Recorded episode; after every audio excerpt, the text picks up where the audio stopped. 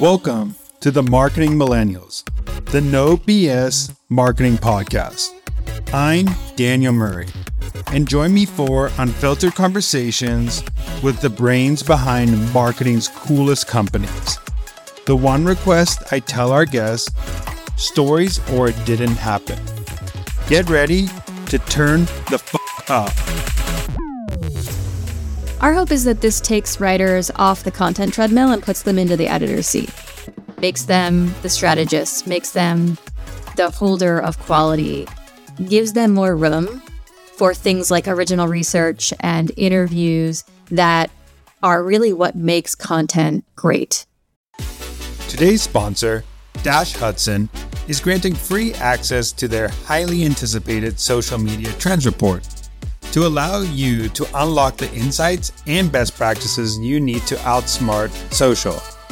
To read the report and sign up for a free 14 day trial, head over to dashhudson.com backslash podcast. Hey, Meghan, welcome to the podcast. I'm happy to be here. I want to dive in because I know you have a cool background in marketing. How did you get into marketing? Yeah. So, you know, career paths are seldom straight lines. I kind of found my way into this role over the course of years. I started as a um, copywriter for a nonprofit called United Way right out of school. And as roles at nonprofits go, you often end up wearing a lot of hats because resources are thin. So I went from being a copywriter to doing PR and then also uh, running the website and social media was sort of just starting to come about as a giving vehicle back in those days. And I got really enamored with kind of technology's ability to galvanize action and fell in love, right? And so I decided I was going to try to take a career leap to get into tech to understand everything I could about how that vehicle worked, right? So I got a job at a startup called Performable, which is read, run by David Cancel and Elias Torres. And they kind of just took a shot on me. I had no tech background whatsoever. So I owe them a great debt of gratitude and became a solo marketer there. Then that company was bought by HubSpot, which is um, a bigger brand uh, known by a lot of people now. But I got to see HubSpot grow over the course of 10 years, went from a single product company to multiple saw it go global, saw it go cl- public, um, and really learned a lot of my understanding of marketing strategy from that experience. And from there, kind of uh, found my way into other roles. And so now I'm running marketing for uh, Jasper, an AI company. Let's just start on how is AI changing the way marketers are doing marketing today? I think it's important to first understand the pain that AI is addressing. Jasper started just over two years ago and started as a way to sort of help creators accelerate their content process, right? And it had almost immediate traction. I mean, it really took off. And that was because the pain point is very, very strong. Everybody has stared at the blinking cursor on a blank page everybody has gotten 90% through the way of their blog post and just not known how to finish it. And when you look at marketers, which is really our target audience for Jasper, the amount of content demands on them are just unsustainable. They grow every year. It's no longer enough to just have a blog. You have to have a newsletter and a podcast and a TikTok presence and be able to react at the drop of a hat to all of these content demands. And teams are breaking as a result of it. You know, people are getting burnt out, they're leaving the industry. And so AI, I think, is a really useful tool for those teams to be able to accelerate the hardest part of that content creation process and really help them untap the ideas that they have sitting in their heads. How should marketers use AI and how shouldn't marketers use AI? I feel like whenever you hear about AI, there are two extremes that people rush to. They're either like terrified of it because they feel like it's going to replace them, or they're hype machines about it because they feel like it's the n- next best thing to magic. And the reality is much closer to the very practical middle. AI is a great tool for marketers to help accelerate some portions of their work, but it should never be a one for one replacement for a writer or a content creator. Not only because it's not good enough today, but also because even if it gets exponentially better, it's still absent that creative judgment, that lived experience, that sense of strategy in the writing. It's just putting words down on a page. And so there will always need to be a partnership between creators, marketers, and AI in order to get the best value out of it. So you asked, how should you use it? How should you not? All of that points to do not use AI as a set it and forget it, one and done content creator. AI content needs editors, it needs original ideation. Without it, you end up with a beautifully written post that has no substance behind it. And frankly, you know, Google has come out and said, listen, we don't mind if you create content with AI or without AI, but we do mind if your content is shallow and kind of written in high volume without a lot of quality behind it. And so it's really important that writers are playing an active role in shaping the content they're putting out, even as they're le- they're leaning on AI to sort of help accelerate parts of it.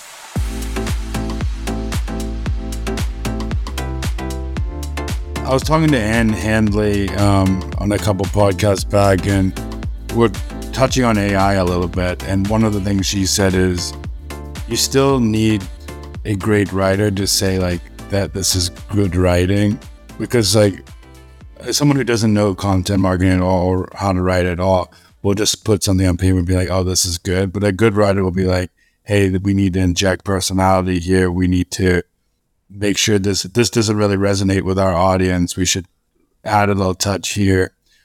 I think that was a great point. That it's also like how people are using AI with music and code and stuff like that. You need like a, a good musician to know is this good music or is this just average music or so you need that creativity of a writer to back AI. Our hope is that this takes writers off the content treadmill and puts them into the editor's seat, makes them the strategists, makes them the holder of quality gives them more room for things like original research and interviews that are really what makes content great. I think a parallel that I would draw is, you know, the digital camera for photographers, right? The digital camera came out, and prior to that, photographers were, you know, doing everything manually. They were checking the aperture, they were making all of these tiny decisions to get the right shot the digital camera made that a lot faster for photographers, but it still took the eye of a photographer to capture the spirit of a picture, to decide what they wanted to editorially show and to make a great piece of photography. It's the same thing here. And I think we're just in this hype cycle right now that we forget that this is just a tool uh, and we need to put it in its right place. One thing that I noticed with ideas and is similar to AI is that uh, the how good the inputs is is how good the output would be for AI. So like what are some ways to optimize putting in great inputs into AI so you get what you want as a content marketer or a copywriter, etc. I think it's practice, it's learning, it's experimentation, it's giving a prompt and seeing what you get back and trying a different angle and learning what's better. Um, Jasper has um, a, a, template within it that's sort of a prompt generator. So you can put a prompt in, isn't working for you, uh, and for Jasper Art, and the template will make that prompt better so that you get a more detailed picture or um, you get more substance out of the response. But I think at the end of the day, it's just like, you know, keep carrying on the tool metaphor. Like we need to learn how to operate this thing. And so getting in there and trying things out is the best way to do that. Seeing all the people that you've been working with, like with Jasper, what are the, some of like the coolest use cases you've seen and what are like the most relevant and practical use cases you see? Yeah, I'll start with the most common. So we've looked at these numbers and um, on the right side of our platform, so people using Jasper to help them write, the biggest use case that people use inside Jasper is to write long form content. They have three blog posts to write today um, or this week. They need help getting started. They need help quickly, like improving some of the content that they've written. They need help repackaging that content into different formats and tones. So we see most often people using this for blogs, ebooks. The close second that follows that is things like social captions or ad copy, where people want to create a bunch of variations that they can test to see what will win the greatest number of clicks. And so we do see a lot of people using Jasper in particular for that kind of ad copy variation use case. I think the coolest uses that I've seen are when people take a source piece of content that they've written and they leverage AI to repackage that into a bunch of different formats. So maybe I've written a blog post that I really love that I feel really proud about and I want it to get read. And so I need a promotion plan for it. So I will take that blog post, turn it into, you know, a 15 tweet thread, a LinkedIn post, a podcast episode, talk track, and I will kind of get more value out of that core piece of content that I've poured my heart into that's my personal favorite use of AI. Uh, Ross Simmonds, one of my good friends, says, create once, distribute forever. And that's like the best thing. So you shouldn't let that beautiful piece of art that you created just sit there and collect dust. Also, probably like remixing current content is probably a good way to do it as well. Are you currently using AI in your role to do anything? Yeah, um, sure. To help you. What are some things that you're using AI for? So we have an event coming out next week. It's called Gen AI. It's in San Francisco. A thousand people are coming, and I'm giving one of the talks. I used Jasper Art to help with some of the graphics for that slide deck. We have a product launch that's coming out at the same time. I'm going to use Jasper because product campaigns are very, very time intensive, and I've got to create with my team a bunch of stuff all at once. I use Jasper to sort of help with that launch post so I can get through it faster and be more coordinated with my team on the materials to go out. So we're using it all the time. I think one of my favorite use cases across my team is our SEO lead, a woman named Krista Doyle. She's using Jasper to do things like create the the schema markup for a given post or um, write the meta descriptions very quickly. Things that you know need to be done for posts to rank, but they often get skipped over in the content creation process because they're just one more thing to remember or one more thing to push through. So she's using Jasper to actually come up with the the code or, or markup language to sort of go alongside the post that she writes. I come from a marketing ops background, so it's kind of the parallel of this is like you automate things that are tedious tasks that you would do so you can leave time to do the more creative, more strategic stuff. Because if you spend all that time doing meta descriptions and all this stuff, you have less time to think of what is the next things we're going to do, how we're going to plan it out, how we're going to write that content. So I think this is like the next level of like what marketing automation was, but just for writers, uh, like not just tools, just for writers, which is a cool, cool phenomenon I'm seeing. Today's sponsor is Dash Hudson, a social media management platform trusted by thousands of leading brands like United Airlines and Rare Beauty. With its sophisticated insights and workflow tools, Dash Hudson empowers brands to succeed on social. Today, we're giving you access to Dash Hudson's highly anticipated social media trends report to unlock the insights and best practices you need to outsmart social. To read the report and sign up for a free 14 day trial, head over to dashhudson.com backslash podcast. If you had Jasper starting your career back at HubSpot or even before, like how would have you utilized Jasper in your previous roles?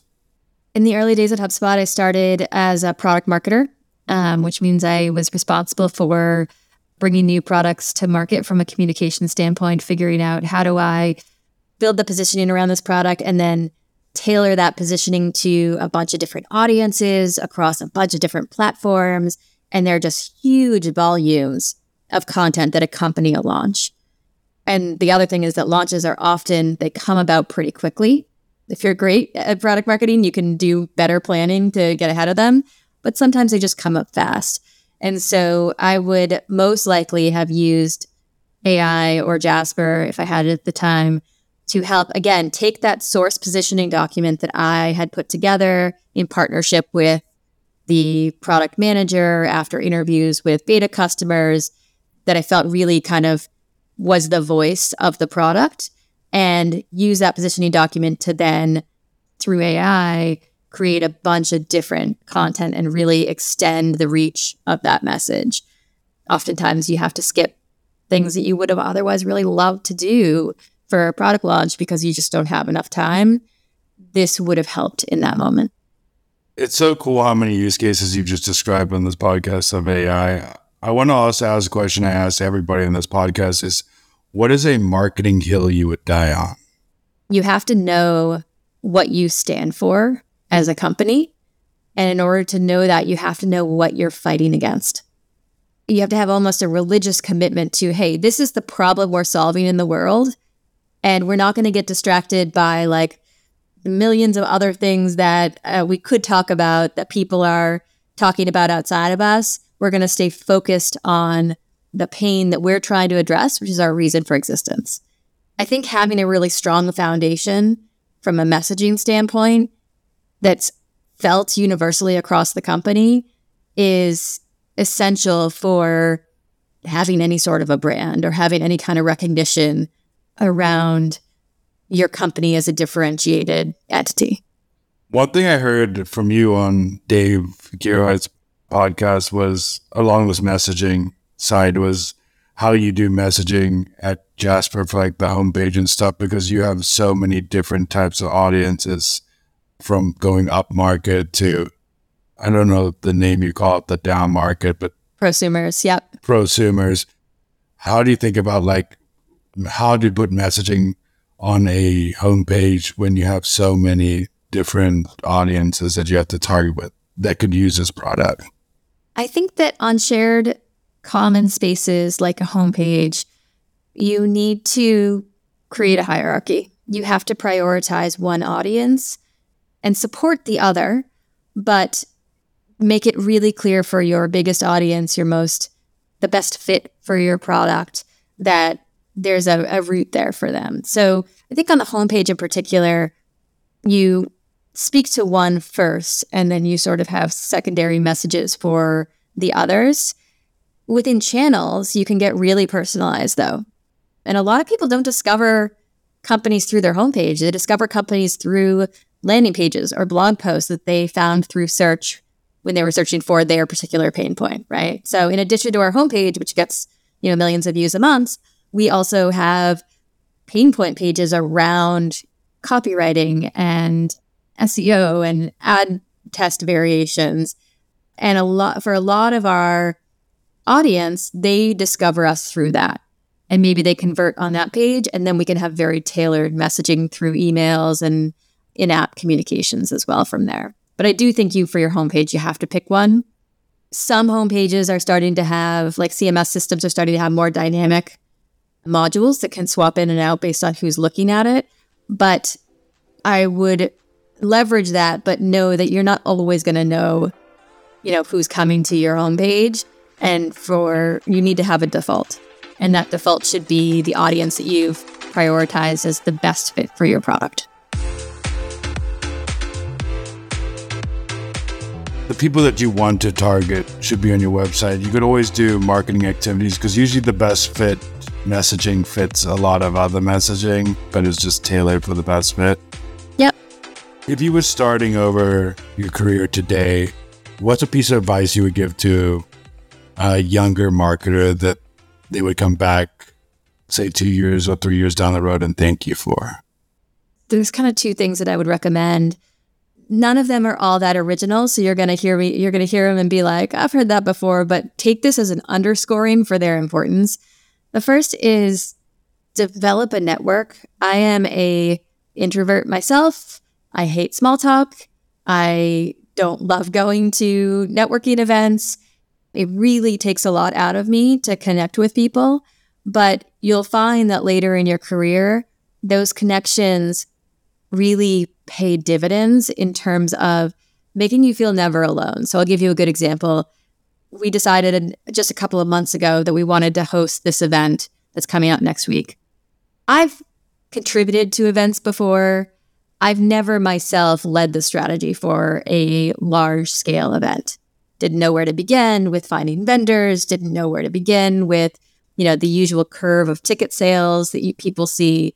My first call was to three women that I know who have made a career out of building exceptional events.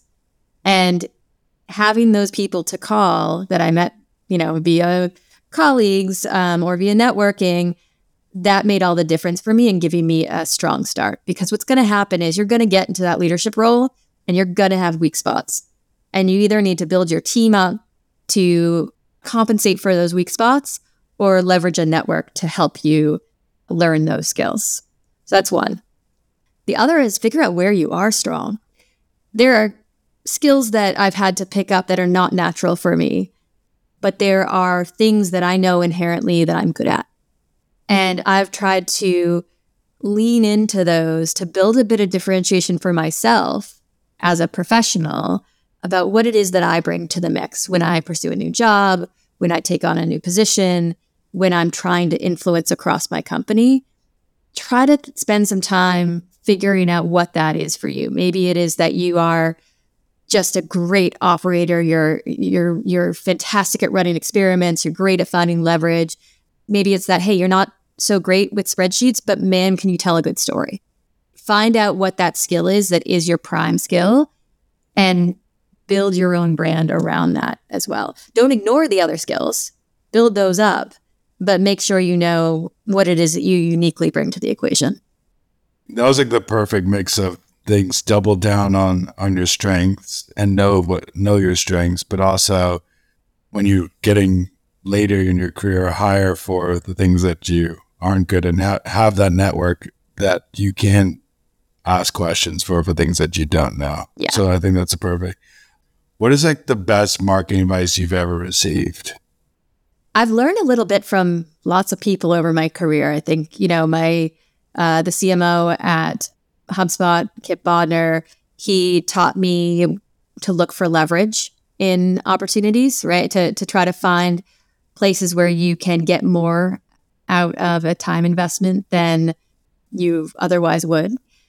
He told me about myself that like I'm a pretty even keeled person and that when I really care about something, I have to overtly tell people that I really care about something because I'm not going to be the one banging on the table. And that's really helped me in how I sort of manage and influence.